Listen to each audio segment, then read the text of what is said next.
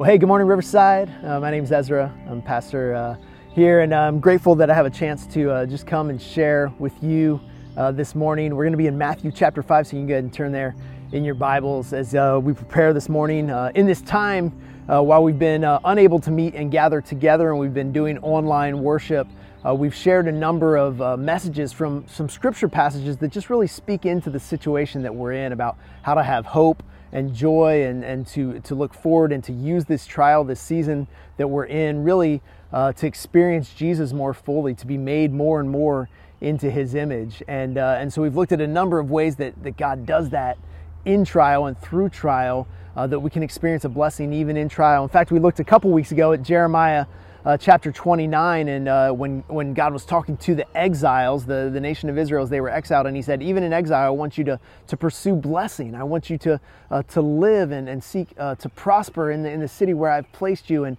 and you can look ahead and hope in the future that I'm going to give you. And so we're, we're, we're continuing to look at this and say uh, it's really this, this overarching theme that almost makes us bulletproof that when we follow Jesus in the way that He intends, that there's nothing that we can go through that can separate us from Him and there's nothing that we can go through that can put us in a position where we can't honor Him with our lives and experience His blessings. And so we're going to go really uh, deep into the source of what a blessed life looks like today as we begin uh, uh, this passage that opens the Sermon on the Mount. It's Jesus' most famous sermon that he preached. And, uh, and in this, he opens the sermon uh, with this passage that's come to be known as the Beatitudes. Now, that's a very churchy word. I don't remember the last time I used the word Beatitude anywhere but in church. Uh, but it's really, it comes out of this root word that just means blessing. And so it's Jesus begins the sermon talking about these blessings. And so there might be this temptation to think, oh, this is just a preamble. This is just kind of like a, hey, blessings to you guys. Yeah. But no, it's, it's actually the heart of the entire Sermon on the Mount uh, Matthew chapters 5, 6, and 7 is encapsulated in these opening verses. If you get these, these are the key to unlock everything else that Jesus shared. And so I'm so excited to share this uh, with you today. Uh, if you've turned to Matthew 5, we're just going to go through verse by verse today. Uh, we could almost go word by word. It's so rich and there's so much that I want to share with you. And so uh, let's pray and let's just jump into God's word. Father God, we thank you for today. We thank you for this opportunity that we have uh, to draw closer to you, to really pursue a blessed life, uh, to experience your real and true blessings that benefit us here and now and into eternity. Uh, just show us something of who you are. Show us your heart, Lord. Open up our eyes, open up our ears, uh, and ultimately open up our, our hearts uh, to receive what you're saying and to, to let it take root and to grow and to, to bear fruit in our lives, God. We pray this in the name of Jesus. Amen. Amen. All right. And so, Matthew uh, chapter 5, man, uh, so powerful. And so, beginning in verse 1, it says, Seeing the crowds, he went up on the mountain. And when he sat down, his disciples came to him. Once again, this, this feels like maybe just an introduction, just setting the scene. And in some ways it is, but but also, there's some power even in this that the, the, crowds were gathered around Jesus, and these were the people that were just coming to see what they could get from Jesus. Hey, I want to see a miracle firsthand. I, I want to hear an amazing teaching. Maybe he'll turn, uh, he'll do a miracle, and I'll get fed some bread and some fish. Like they wanted what they could get from Jesus. They were more interested in the blessings they could receive from him than Jesus himself. But then there were the disciples, those who were who were learning from Jesus, who were seeking to become like him to follow his example, uh, to, to draw close to him. And it says that he, he, he drew up onto the mountain, and when he sat down, his disciples, those who really wanted to learn from him, came near to him. My hope is that you're here this morning watching this uh, because you are a disciple, that you're a follower of Jesus, that you put your faith and your trust in Him, and you want to get closer to Him. And so you want to study His words uh, to understand how to live more and more uh, in His image man, if that's you, I, I, I, think God has some great things for you here today. But I also want to encourage you that maybe up to this point in your life, you've been a part of the crowd. You're, you're somewhat interested in Jesus. You feel like maybe there's something there. Maybe there's some power. There's something you'd like to know better, but, uh, but you haven't devoted your life to following him. Well, my hope is that by the end of the, the message today, that, that you'll be at a place where you're ready to make that commitment uh, to follow him. But either way, I'm so glad if, if a friend or, or a family member maybe forwarded this along to you, uh, I believe that God has a reason, a purpose for wanting you to watch this and, and to move you from the crowd, uh, maybe a little bit closer to becoming a disciple uh, today. And so let's draw near as the disciples did to, to hear the wisdom that Jesus has to share with us. It says he opened his mouth and he taught them, saying, Blessed are the poor in spirit, for theirs is the kingdom of heaven. Now, if I was an old school, old timey preacher, I'd say, "Blessed are the poor in spirit," right? But, um, but I'm not trying to be churchy with you. I'm trying to be real, and and I don't know if I want to be blessed, but I definitely know that I want to be blessed. That's why I'm coming to God's word today. And so He says, "Blessed are the poor in spirit." Now that seems an odd way to open open things up, right? That uh, you're like, Jesus, uh, man, I thought you'd start on a high note, maybe, but but this is really there's it's very intentional by Jesus. He opens with this for good reason. It's because this is the most crucial of all of these blessings that he's going to share. This idea of being poor in spirit, a poverty of spirit. Uh, and, and there's so many layers to what this ultimately means. And I just want to share a couple of what I think are the most powerful ways of understanding this that, that, that, that God has revealed to me uh, to this point in my life. Uh, and there's two angles that I really want to focus in on. One is this idea of, of the, the, the, the, poverty, the poorness, right? Blessed are the poor in spirit. It's, it's connecting with this idea of, of being uh, impoverished, of not having earthly goods, earthly things. Uh, the, the root word that, that, that poor comes from actually is this picture of being hunched over, of being of being huddled down, of, of you, you just picture someone who's completely impoverished and they're just kind of like almost bent over by the weight of, of their poverty uh, and their brokenness. Um, and you say, man, that doesn't sound like a great picture, right? The blessed are the poor in spirit, though. So it's it's this spiritual sense in which we're connected to that. A.W. Tozer uh, was a was a pastor, a theologian, an author. Uh, he uh, wrote a book called The Pursuit of God, and in it he devotes a whole chapter to what he calls the blessedness of possessing nothing. And uh, man, such a powerful a powerful word. I'll put the link to uh, to this book uh, in the notes today. It's available for free uh, online. You can get the book and you could read it yourself if, if this captivates you. But I just want to share a little bit about what Tozer, Tozer said about the blessedness of possessing nothing. Um, he says, uh, and this is the words of Tozer, he says, The way to deeper knowledge of God is through the lonely valleys of soul poverty and abnegation of all things. The blessed ones are, who possess the kingdom are they who have repudiated every external thing and have rooted from their hearts all sense of possessing. These are the poor in spirit. They have reached an inward state paralleling the outward circumstances of the common beggar in the streets of Jerusalem. That is what the word poor, as Christ used it, actually means. These blessed poor are no longer slaves to the tyranny of things. They have broken the yoke of the oppressor, and this they have done not by fighting, but by surrendering. Though free from all sense of possessing, they yet possess all things. Theirs is the kingdom of heaven. I love what Tozer says there. He says that, it, that we don't fight for this, we actually enter into this by surrendering. It's actually this reality that we don't possess anything. And I think that's part of what God has been showing and teaching us through this trial, through this, uh, this time of quarantine and this, this pandemic. It's all these things that we thought we had control over in our life our, our jobs, our wealth, our health uh, our, our, relationships, all these things that we think we have this illusion of control, but the reality is is that um, that any of those things can be taken from us, that we don't really have it, and so the more that we tie, try and tightly grip it with our hands, uh, the more futile our effort. And so part of being poor in spirit is is, is approaching life with an open hand and saying, God. Uh, you give and you take away, and my heart will say, Blessed be the name of the Lord. That's what Job said when he went through his trials uh, that, that, my hope is for you, and one of the things that I'm learning is that, that I need to, to live life with an open hand, that, to, to trust God, to just trust Him. God, uh, my, my, my finances, my health, um, my family, who I love, I, I trust them because they're better in your hands than they are in mine. And my, my strength is so limited, but yours is unlimited. And so to trust Him in that way, it's a hard thing to do. That's what God called Abraham to do with his son Isaac. Uh, Abraham was, the, was, uh, was a man who God chose uh, to be a blessing to all the nations. And he promised that even though he was way too old and his wife was way too old, that they would have this son Isaac. And so God followed through with his promise. He gave him Isaac, but there was this danger that Abraham would begin to value the blessing, Isaac, over the, the one who blessed him, God. And so God called him to take Isaac up on a mountain and be willing to sacrifice him. Um, so to, to, to root this idol, this potential idol, out of the heart of Abraham. And I want you to listen to what what uh, Tozer says about Abraham in, in the pursuit of God on this chapter called uh, The Blessedness of Possessing Nothing. Um, uh, he says, uh, I have said that Abraham possessed nothing, yet was not this poor man rich. Everything he had owned before was still uh, his till in joy. Sheep, camels, herds, and goods of every sort. He had also his wife and his friends, and best of all, he had his son Isaac safe by his side. He had everything, but he possessed nothing. There is the spiritual secret. There is the sweet theology of the heart, which can be learned only in the school of renunciation. The books on systematic theology overlook this, but the wise will understand. After that bitter and blessed experience, I think the words my and mine never had again the same meaning for Abraham. The sense of possession which they connote was gone from his heart. Things had been cast out forever. They'd now become external to the man. His inner heart was free from them. The world said Abraham is rich, but the aged patriarch only smiled. He could not explain it to them, but he knew that he owned nothing, that his real treasures were inward and eternal. Do you get what he's saying here?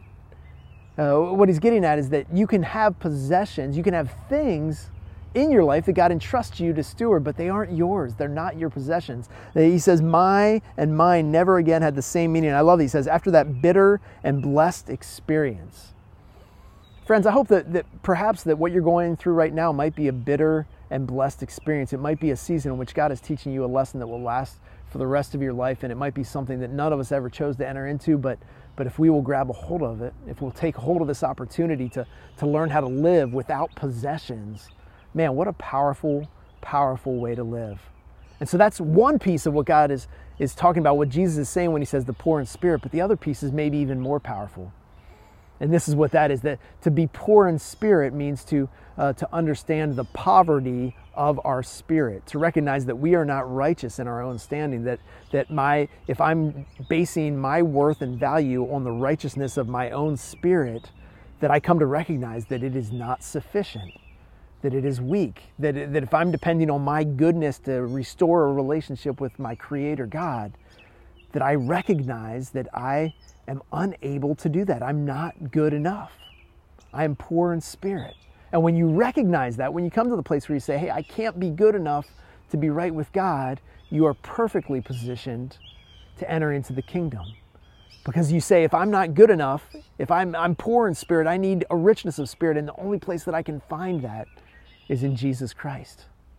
He gives us, He, he gifts us His righteousness. That's what the Bible says happened at the cross, that when he went to the cross, that he died in our place, he took the penalty that we deserved, and because of that, that we who put our faith in him receive the riches that he deserved. The richness of spirit that is Jesus is placed upon us. In fact, it says in the Bible that when God looks at us, he doesn't see our, our righteousness, but he says, uh, for those who put their faith in Jesus, he says, the righteousness of Christ placed upon us. But you can't get to that place until you become poor in spirit. If you're, if you're continuing to rely on your own righteousness, you'll never receive the, the righteousness that Christ wants to give you, that is far superior in every way. And so he says, Blessed are the poor in spirit, for theirs is the kingdom of heaven. Uh, this is the entry point. This is how you begin to live a life walking with Jesus. There is no other gate. This is like the gateway to the sermon. And he's going to go on to talk about turn the other cheek. And he's going to go on to talk about, um, you know, all these things. The, the golden rule, do unto others as you'd have them do unto you. All of that is predicated on this, entering in at the gate of being poor in spirit. To begin with that relationship and that need, that desperate need for Jesus. So we move on from, from there into the second uh, which is it's tied so closely to it. He says, "Blessed are those who mourn, for they shall be comforted."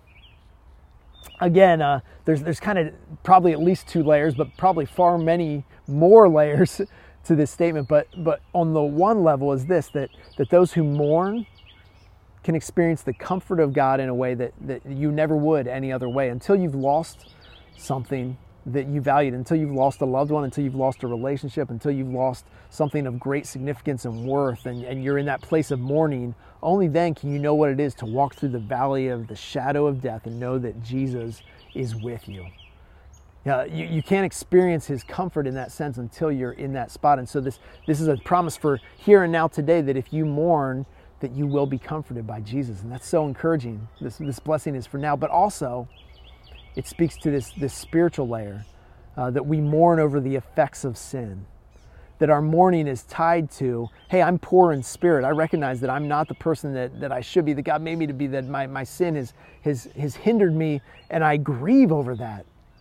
I don't celebrate my poverty of spirit. I mourn over it. It makes me sad. It makes me broken. When I look at the world and I see what's happening right now because of this virus and because of greed and because of selfish ambition, I mourn over that. When I see what's happening in in our very own country because of, of, of racism, right? When, when, when people um, express hatred towards other because of the color of their skin, I mourn over that because that's not the kingdom. That's not the way it's meant to be. And uh, and, and, there's this promise that we will be comforted. Uh, it, it's tied to this idea of repentance that I talked about on Easter Sunday. That, that blessed are those uh, uh who recognize that they're broken because uh, because they they want to turn away from it. It's it's coming to this place where you say, "My way is not working. The world's way is not working," and so I mourn and I grieve and I turn from that and I want something better. And when we do that, when we turn, we find comfort in Jesus when we begin to really look for an answer, for a better way, for something that's superior to my way, and we mourn over the failings uh, uh, of the life that we're pursuing, then we're in a position to turn to Jesus and experience the comfort that only He can bring. The third is this He says, Blessed are the meek, for they shall inherit the earth. Now, now meek is not weak, and that's that's a mistake that I think. well, Sometimes when we think of meek, we think of timid and shy and and and and just off in the corner, reserved. That's not meek. Is is controlled strength. To be truly meek is when you have the power to take something by force, but you choose not to do it. Uh, the Study Bible uh, uh, of the English Standard Version uh, it says this: It says, "The meek are the gentle, those who do not assert themselves over others in order to further their own agenda." in their own strength. He says there's a blessing in being meek because the thing that all those other people are striving for in their strength, that's what you're going to inherit. All those other people are trying to inherit the world by strength of force, by strength of power, by strength of personality, by strength of giftings. And he says that if you're meek, if you live in a controlled sense of power, the ultimate result is that you will inherit the earth been doing a study uh, through James online uh, on Facebook on Tuesdays and Thursdays uh, at noon. You can join us. Uh, it's it's ongoing, and uh, man, James chapter three really grabbed me this time. And listen to what it says in James chapter three, verse thirteen. It says, "Who is wise and understanding among you? By his good conduct, let him show his works in the meekness of wisdom." But if you have bitter jealousy and selfish ambition in your hearts, do not boast and be false to the truth. It's this, this, uh, this powerful idea that when you have true wisdom, it's going to show through works of meekness. And it gives this powerful and helpful uh, contrast. It says the opposite of working in meekness is to have bitter jealousy and to have selfish ambition. And so, this is a really practical way that you can begin to evaluate this today as you apply this truth to your life. Am I living in meekness? Well, here's the question Are the things that you're doing motivated out of jealousy and ambition? because that's what we do. Whatever power we have, whether it's physical strength, whether it's intellect, whether it's position, birth position, uh, you know, that, you were born in the right country at the right place in the right time to the right family in the right community, that, that all of us have power in different kinds of ways. And how we choose to exert that power uh, is really driven out of our motivations. Are they selfish or are they motivated in, in pursuing the things of God? Because when we're pursuing things in the, in the ways of God, again, it comes back to this open handed living where we say, meekness says, hey, even if I have the power to take that, I'm not going to just take it because I can. I'm going to allow God to dictate what happens. And as I said, the, the promises are connected. Blessed are the meek, for they will inherit the earth. The thing that all the others are striving for in their strength, the meek will inherit. Blessed are those who hunger and thirst for righteousness, for they shall be satisfied. Man, this is all about having a desire for, uh, for the things of God. Um, there's so many times, we've talked about this before, that God's law, God's way, uh, is like a fence that protects us. It gives us incredible freedom because when we're living within uh, the boundaries that He's established, that we have freedom and we can have joy and we can experience fullness of life. The problem for us is so many times we want to know how close we can get to the edge without going over. We want to know, hey, am I, am I at the edge of the boundary? Uh, we want to rationalize something we're doing and say, hey, this isn't really sin, right? Like, this is okay. Like, I'm, I, am i am close to the edge. I know I'm close, but, but I'm not over the edge, right? Hungering and thirsting for righteousness means that we're saying, how close can I get to the center? I don't even I don't even need to know where the edge is because I'm trying to get as close to the heart of God as I can. I want to get to the close to the center. I'm I'm hungry. I'm I'm thirsty for this. I I desire it um, in in the way that I desire food. The alternative is self righteousness, right? Which is like junk food. It's like candy. It's like I, I, I'm gonna I, I hunger and thirst for my own righteousness and it might satisfy me for a few moments. I might get praise from somebody. Somebody might pat me on the back. I might get a few likes uh, on, on my, my socials. But ultimately, it, it dissipates just as quickly and leaves us more hungry. But the promise with when we hunger for and thirst for righteousness is that we'll be satisfied. That when you're hungering and thirsting for the things of God, when you when you get closer to them, when you experience them, they will bring a soul satisfaction. And once again, this is a blessing that is here and now, today, that you can experience and that will carry on into eternity. It's not going to fade away. What are you hungering and thirsting for today? What's the hungers of your heart? I mean, we all have hungers, right? Um, and and so part of part of uh, healthy living is making the right choices. There, there is there's this conflict within us. We we hunger for things that aren't good for us, and then we hunger for the things of the Lord. And so part of what Jesus is calling us to do is to train ourselves to continue to hunger. If, if we if we feast on on God's ways, on righteousness, uh, we'll learn the satisfaction of it and we'll desire it more and more. I don't know if you've ever noticed this. The, the more that you eat healthy, the more that you desire to eat healthy. Uh, if I don't eat McDonald's uh, I, for months, I have no desire for it. Even if somebody says, "Hey, do you want to go to McDonald's?" I'm like, "Nah, I don't really care." If I break down and if I actually go to McDonald's and I eat there, what do you think I'm thinking about eating the next day in the afternoon? I'm like, man, you know what would be good? Uh, some French fries dipped in a chocolate milkshake. I mean, that's like the world's best combination, right? When you've experienced it. But if you get away from it, if you distance yourself from it, uh, and P.S., then I have a stomach ache for the rest of the day, right? It's that it's that junk that doesn't ultimately satisfy. When you're eating healthy, when you're doing that, and it's the same way spiritually. When you're experiencing the satisfaction of living for God, man, that that that satisfies you in a way where the other things just aren't as tempting as they once were. He says, "Blessed are the merciful, for they will receive mercy." Uh, I think of mercy as, as not giving someone what they deserve, whereas grace I think of as being giving what somebody what they don't deserve. Jesus does both for us, right? Uh, but uh, but but when we re- when we give mercy, the promises that we'll receive mercy. It's embedded into the prayer that we pray, right? Forgive us our debts as we forgive our debtors. We're inviting God to say, hey, with the mercy that I show, I want you to, to show that same mercy uh, to me. Man, uh, we've been spending a lot of time with family right, uh, throughout this time that, that you're in your household with, with whoever it is that, that you spend time with. Um, and, uh, and, and, or maybe even if you can't physically be with them, you're probably on the phone with them a lot more. You're doing Zoom, FaceTime calls, you're, you're connecting. And um, man, family is a great opportunity to show mercy. And it's the place where it's needed the most. Uh, because, uh, but because to, one of the best ways to express love is, uh, is to be able to look at someone you care about, you're in a relationship with, and say, man, yeah, like and you wouldn't say this out loud, right? But hey, you know what? You didn't have the best of days. You were short-tempered. You were uh, you were you were at moments you you weren't who you should have been. But you know what? I'm going to uh, I'm going to show you mercy. I'm not going to treat you as your actions deserve. I'm going to treat you as I would want to be treated, and I'm going to treat you in the way that Jesus has has treated me. Uh, I'm I'm going to show you mercy because I believe in the person that, that God is creating you to be. Um, I imagine this is probably what my wife thinks every day uh, in her interactions with me, right? That, and I talk about this. I'll share this at weddings, and man, mercy is one of the best gifts that you can bring into a marriage. Uh, not to, uh, not to hold your spouse um, continually uh, in this evaluation of like, hey, you were good today. I'm gonna be kind to you. Hey, you didn't have such a good day, so I'm gonna hold it right. But to just continually show mercy, the mercy of Jesus to one another in our family relationships. And the promise is that if you give it, you'll get it. Blessed are those who are merciful, because they're, they're going to receive mercy. Blessed are the pure in heart, for they shall see God. Man, to have a pure heart, and we know that the Bible says that all have sinned and fallen short of the glory of God. So, who has a pure heart? Is this a blessing that's out there for, for no one? Well, I think when we think about purity in this sense, it's, it's an undivided sense, right? It's, it's like the soap that's 99.9% pure uh, that it's not a mixture of a bunch of different things. And the more that our heart is pure, that it's not divided, that it's not a mixture of all these other desires, and I want what God wants, but I want what the world wants, and, and I want this and I want that. Uh, but when our heart is pure towards God, the promise is that we're going to see Him. Uh, it's like I said, the more that we move towards the center, say, hey, I want to be right in the center of God's will, God's heart, the more that we do that, the more that we begin to see the world through His eyes and we get to see Him moving in places that we never even realized He was there before.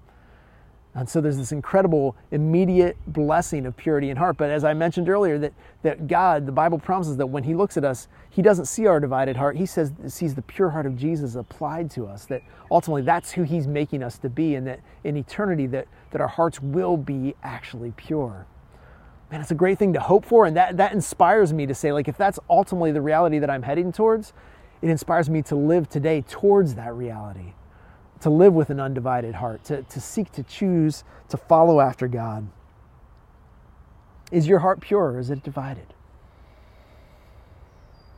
And if it's divided, is there things that God's calling you to do today to, to end that division, to, to, to bring you to the point of choosing? Choose me or choose that, but don't remain in a divided place. Don't be lukewarm in your, in your, in your pursuit of God, but to really pursue Him in a pure way. It says, Blessed are the peacemakers, for they shall be called sons of God. We model Jesus well when we make peace with one another. Um, it's this idea of shalom. We've talked about this recently, right? This loving wholeness and community, that, that we are called to be ambassadors of reconciliation, to bring peace uh, into the world. And, and, we seek to do that uh, across um, uh, geographic divisions, right? That, uh, that we want peace in the world, we want peace within our nation uh, that we're called to, uh, to work towards peace, but the ultimate peace that we can experience is the peace that Jesus brings uh, as he reconciles us to God. That he's the ultimate peacemaker. And when we speak that peace into people's lives, that's the lasting peace. That's the peace that will make all the difference in the world. I really believe that uh, the strongest hope that we have towards ending this racial division and brokenness that we experience in our country that's been on display in the headlines of of the news this past week uh, that um, the, the, the real, ultimate, lasting solution of that is is found in the gospel of Jesus. It's when we're reconciled to the God who created us that creates the space in which we can be reconciled with one another and we can have peace with one another. And so I think that we have to tie our efforts towards reconciliation to our efforts towards growing towards Jesus. I really think that they're ultimately so deeply interconnected. And um, but but to say I'm only pursuing the relationship with Jesus and I don't care about racial reconciliation, I don't care about reconciliation in our nation, um, is a false division of them. If you care about being reconciled to God through Jesus, you have to care about being reconciled to our brothers. The two are linked. Uh, but but but but the key to it, the power in it, is in the reconciliation that Jesus brings. That brings about all of the other reconciliations flow from that he ends on, a, as he began on a kind of unexpected note, he ends on an unexpected note. He said, Blessed are those who are persecuted for righteousness' sake, for theirs is the kingdom of heaven. And if you'll notice here, the promise here is the same promise that he began. Blessed are poor in spirit, for theirs is the kingdom of heaven. Blessed are those who are persecuted for righteousness' sake, for theirs is the kingdom of heaven. This isn't when we're persecuted out of, out of selfish ambition. It's not when we're persecuted because we did something wrong and we're feeling the consequences of it. Even the, what we're going through right now, it's a trial, it's a difficulty, but this is not a persecution for righteousness' sake per se. Uh, what Jesus is really talking about here is that when you seek to do the right thing, the world will oppose you, that there will be pushback. Uh, because the darkness does not want to be exposed to the light. And so, if you seek to live uh, your life for Jesus and to profess His truth, there will be times when you are persecuted, when you experience pushback. Um, if you if you post on social media uh, truths of Jesus and trying to explain to people that uh, there's going to be people that are going to comment in negative ways. There's going to be people that attack you. That that that's going to happen. And so part of the challenge for us is to make sure that what we're what we're doing uh, is is is consistent, is whole. Uh, that, that if some of your posts are about, hey, Jesus says this and this, and then your other posts are completely worldly, uh, completely selfish, completely uh, there, ultimately what the world is doing then is they're just calling out hypocrisy, which they have every right to do and is a blessing in and of itself. That, uh, that if your heart is divided, the world's going to call you out on that. And so if you're going to post uh, about Jesus, if you're going to talk about Jesus to your family and friends, there's a strong call on you to live that example out uh, really strongly. And, and that's what he says when he continues on. He says, Blessed are you when, when others revile and persecute you, utter all kinds of evil against you falsely on my account. Rejoice and be glad, for your reward is great in heaven. For so they persecuted the prophets who were before you. He said, Hey, when you, when you suffer for doing the right thing, that can actually be a source of joy for you uh, because that's how the prophets suffered. And, and great is your reward in heaven. Um, and so, if, it, it, in this world, there will be suffering, there will be struggles and trials. The, the, the key for us is to align ourselves with God and so to make sure, hey, if I'm going to suffer, I want to make sure that I'm suffering for righteousness, not for my unrighteousness, because there's no joy to be found there. But, but if I'm living righteously, even in suffering, I can experience joy. Uh, he calls us to be an example. He says, You are the salt of the earth. But if salt has lost its taste, how shall its saltiness be restored? If it's no longer good for anything except to be thrown out and trampled under people's feet. You're the light of the world. A city set on a hill cannot be hidden, nor do people light a lamp and put it under a basket, but on a stand, and it gives light to all in the house. In the same way, let your light shine before others, so that they may see your good works and give glory to your Father who is in heaven. He's saying there what we just discussed, right? That um, you were saved to be an example to the world. And, and let, me explain this, friends, that, uh, that your good works uh, demonstrate the goodness of God, but your good works don't begin until where we began today, when you experience uh, the poorness of spirit, when you recognize that you are impoverished spiritually and that you need a Savior, and you mourn and, and, and you feel sorrow over that, and you turn to Jesus and you ask Him to save you, that's when the good works begin as Zach preached a couple weeks ago out of John, that, that um, we have to abide in Jesus. Apart from Him, we can do nothing. There is no good work until we begin to abide in Jesus. And so we don't do good works to, uh, to try and earn God's favor, to make Him love us, to, to earn salvation, but rather we enter into salvation through Jesus. And that leads us to good works that are a display to the world of who God is, and it ultimately brings glory to Him. If you're trying to evaluate whether something you're doing is a good work, here's the question Who gets the glory? Is it Jesus or is it you? A lot of it comes out of our, our heart motivation. Am I doing this because I want God to love me or because I already know that He loves me? When you live out of that motivation, you have no problem making sure that God gets the glory for all of the things that you do. So the question for us is man, how do we live this way? How do we do this? And I would say two things, and they're both tied to Jesus. One is that the power to live this way comes from Jesus. That we don't have the power to live in this way, this blessed way, unless Jesus is living within us and living through us. And so the power comes from Him, but also the example of what this looks like to live this perfectly also comes from Jesus. Let's think about it. Who, who, who experienced, who, who, who demonstrated poverty of spirit more than, more than Jesus? Jesus knew the blessedness of possessing nothing. He, he didn't have any possessions. Uh, he didn't have wealth. He didn't have a wife. He didn't have children. Uh, but yet Jesus was, was rich, right? That, that he didn't hold on to things. He didn't have earthly possessions. And, and it also says in the Bible, from the spiritual sense, that he, did not, he, didn't count equality with God something to be grasped, to be held on, and yet he came in humility in, in the form of a man to live amongst us. It's a picture of, of, of beginning to. Uh, to enter into that, that poorness of spirit, even though we know he was perfect, and so there was no poverty in Jesus' spirit in and of itself. Jesus mourned for the effects of sin. He, he cried at the tomb of Lazarus. He cried over the city of Jerusalem. He was grieved deeply in his heart over the behavior of the Pharisees and the rejection uh, of the people of, of, of his message.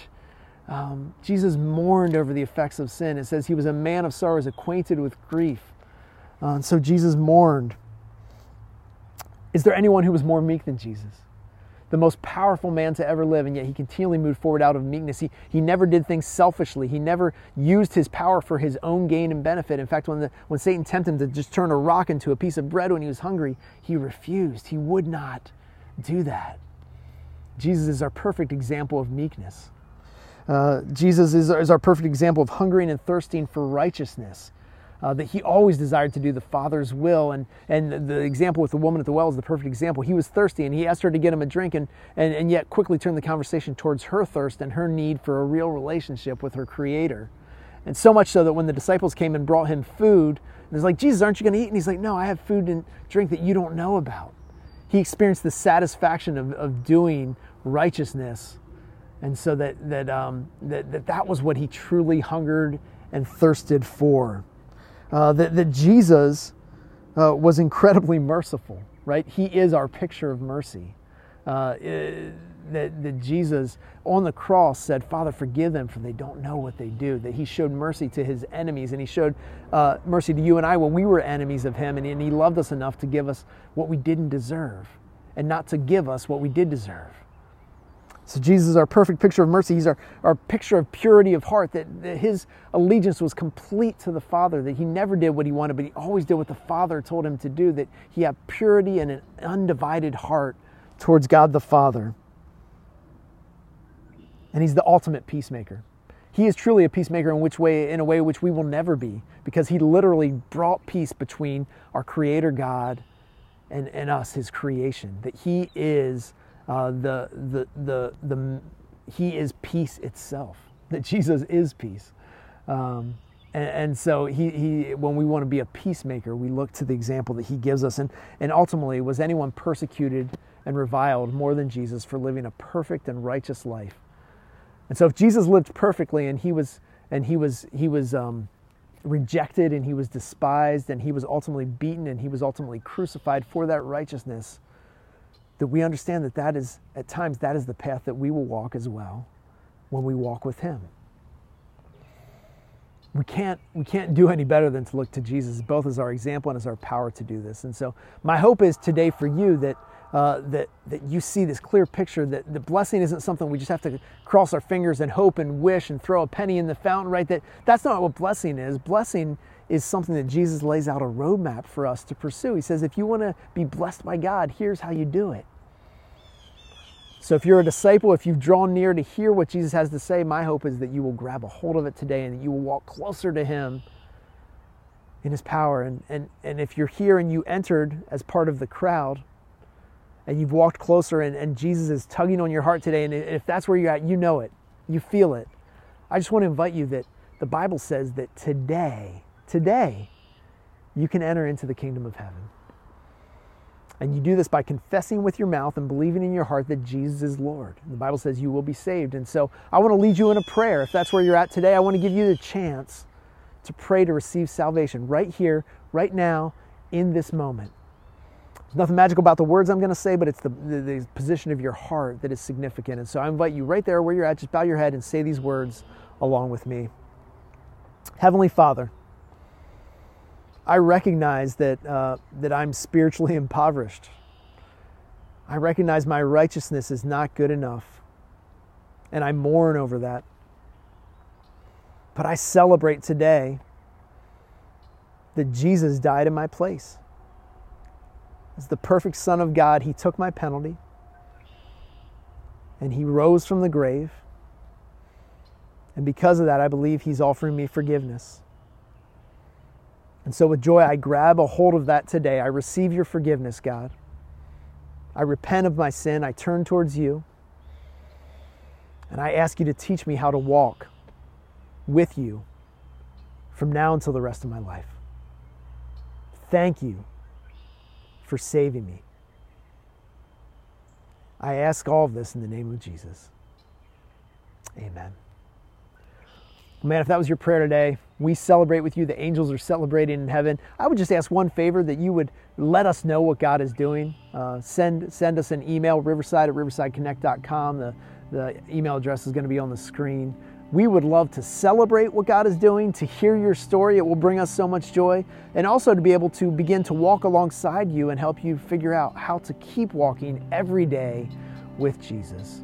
I thank you so much for joining us today. May God bless you and may you choose to pursue his blessings as you go forth today.